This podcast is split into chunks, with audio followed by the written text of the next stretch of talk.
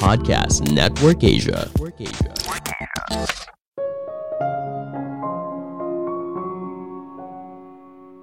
Umur yang panjang ternyata bukan soal berpikir positif dan makan makanan yang sehat. Dua hal ini tentu saja penting, tapi yang jauh lebih penting adalah bagaimana hubungan sosial kita dengan orang lain.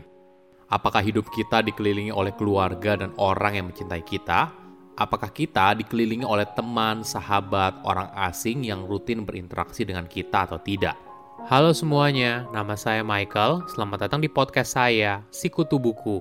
Kali ini saya akan membahas apa sih rahasia seorang memiliki umur yang panjang. Ini merupakan rangkuman dari video TED Talk Susan Pinker yang berjudul The Secret to Living Longer May Be Your Social Life dan diolah dari berbagai sumber. Apakah kamu ingin hidup hingga seratusan lebih? Mungkin orang di sekitarmu jarang atau bahkan tidak ada yang bisa mencapai usia tersebut. Padahal mencapai usia 100 tahun itu bisa loh Menurut sebuah penelitian, usia panjang 25% berasal dari genetik dan sisanya yaitu 75% berasal dari gaya hidup. Apa rahasianya? Ternyata bukan soal berpikir positif atau apa yang kamu makan. Dua hal ini penting, tapi yang jauh lebih penting adalah hubungan sosial kamu dengan orang lain. Apakah kamu punya seorang yang bisa kamu hubungi ketika kamu sedang berada dalam masalah? Apakah ada orang yang bisa meluangkan waktu mengantarmu ke rumah sakit atau menjagamu ketika sakit? Ini adalah indikator yang penting. Lebih jauh lagi, bukan hanya soal lingkaran sosial yang dekat, tapi juga lingkaran sosial yang luas. Misalnya, apakah kamu punya hubungan yang baik dengan tetangga? Apakah kamu sering ngobrol dengan tukang sayur tempat kamu membeli sayur dan buah? Ikatan sosial yang lemah justru punya faktor penting dalam mencapai usia panjang yang bahagia. Sebelum kita mulai, buat kalian yang mau support podcast ini agar terus berkarya, caranya gampang banget. Kalian cukup klik follow. Dukungan kalian membantu banget supaya kita bisa rutin posting dan bersama-sama belajar di podcast ini.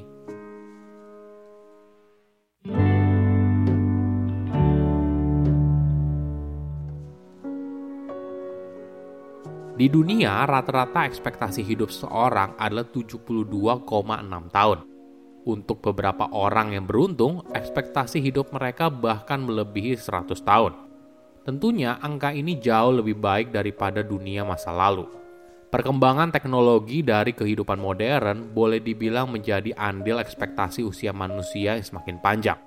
Sebagai perbandingan, pada tahun 1900-an, rata-rata ekspektasi hidup manusia hanyalah 47 tahun. Puluhan tahun kemudian, banyak perkembangan dunia yang muncul. Misalnya vaksin, antibiotik, peningkatan kebersihan, deteksi penyakit yang lebih dini, dan sebagainya.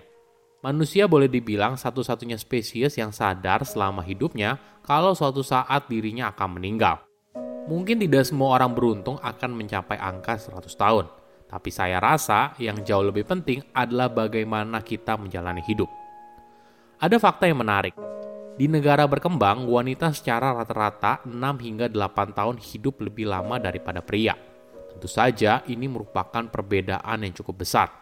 Pada tahun 2015, ada sebuah riset yang menunjukkan pria di negara kaya punya kecenderungan dua kali lebih cepat meninggal daripada wanita.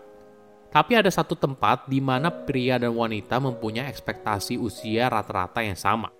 Terletak di lokasi terpencil dan dikelilingi pegunungan, Sardinia, sebuah pulau di Italia di mana ada enam kali jumlah sentenarian daripada di daratan Italia. Sentenarian adalah sebutan untuk seorang yang berusia di atas 100 tahun. Nah, apa yang membuatnya berbeda? Ketika diteliti lebih lanjut, 25% berasal dari genetik dan sisanya yaitu 75% berasal dari gaya hidup yang membuat mereka bisa hidup dengan usia yang sangat panjang. Lalu, gaya hidup apa yang bisa membuat seorang panjang umur? Apakah hidup dengan sudut pandang yang positif akan membuat mereka berusia panjang? Ternyata tidak juga. Bukan juga hidup dengan low fat dan gluten free. Rahasianya terletak pada hubungan sosial. Semakin seorang tua, maka mereka akan dikelilingi oleh lingkaran sosialnya ini bukan hanya keluarga, tapi juga lingkaran di luar keluarga. Misalnya teman, tetangga, penjaga restoran yang sering dikunjungi, pedagang tempat dirinya membeli sayur dan buah, dan sebagainya. Orang yang usianya panjang tidak hidup sendirian. Ibaratnya mereka hidup dalam sebuah keluarga besar.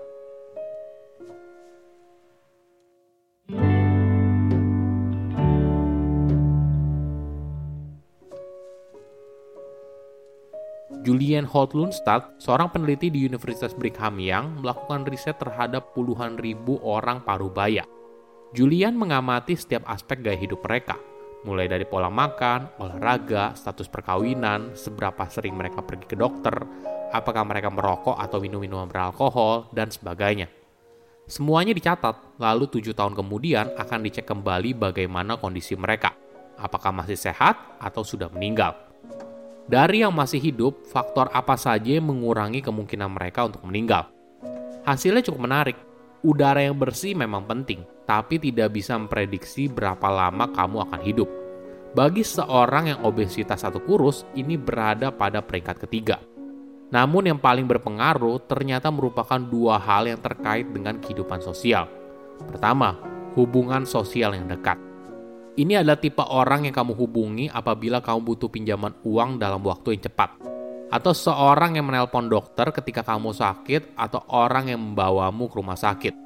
Jika kamu memiliki tipe orang ini di hidupmu, maka hal ini merupakan prediksi kuat yang membuat kamu berumur panjang. Kedua, integrasi sosial. Artinya, berapa banyak interaksi kamu dengan orang lain sehari-hari? Berapa banyak seorang yang kamu ajak bicara dalam sehari? Ini bukan hanya orang yang punya hubungan dekat, tapi hubungan pertemanan biasa juga termasuk. Misalnya, apakah kamu bicara dengan tetangga yang suka jalan pagi di depan rumahmu? Apakah kamu berbicara dengan tukang sayur yang lewat? Apakah kamu punya hobi tertentu, lalu berkumpul dengan orang yang punya hobi yang sama? Interaksi ini merupakan faktor kuat yang menentukan usia seorang.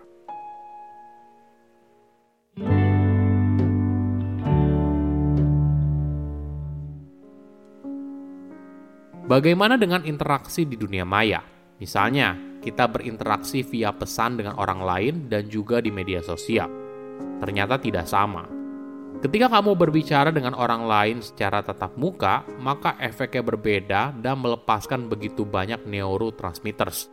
Ibaratnya seperti vaksin yang melindungi kamu di saat ini dan juga di masa depan. Jadi, sesederhana kontak mata dengan orang lain, berjabat tangan, tos dengan orang lain, aktivitas ini cukup untuk melepaskan oksitoksin, di mana akan meningkatkan tingkat kepercayaan dan menurunkan hormon yang bisa membuat kamu stres dan cemas. Elizabeth Redkay, seorang neuroscientist dari University of Maryland, melakukan penelitian untuk membandingkan apa yang terjadi pada otak seorang ketika berinteraksi langsung dibandingkan melihat sesuatu yang statis. Jadi ada dua grup responden. Di grup pertama, mereka menonton langsung paparan Elizabeth soal topik tertentu. Sedangkan di grup kedua, mereka hanya menonton videonya saja.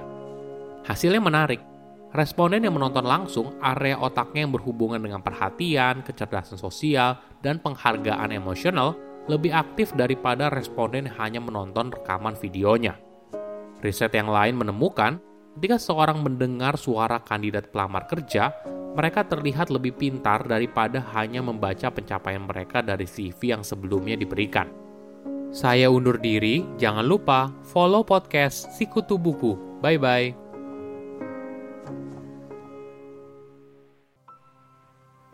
Pandangan dan opini yang disampaikan oleh kreator podcast, host, dan tamu tidak mencerminkan kebijakan resmi dan bagian dari podcast Network Asia.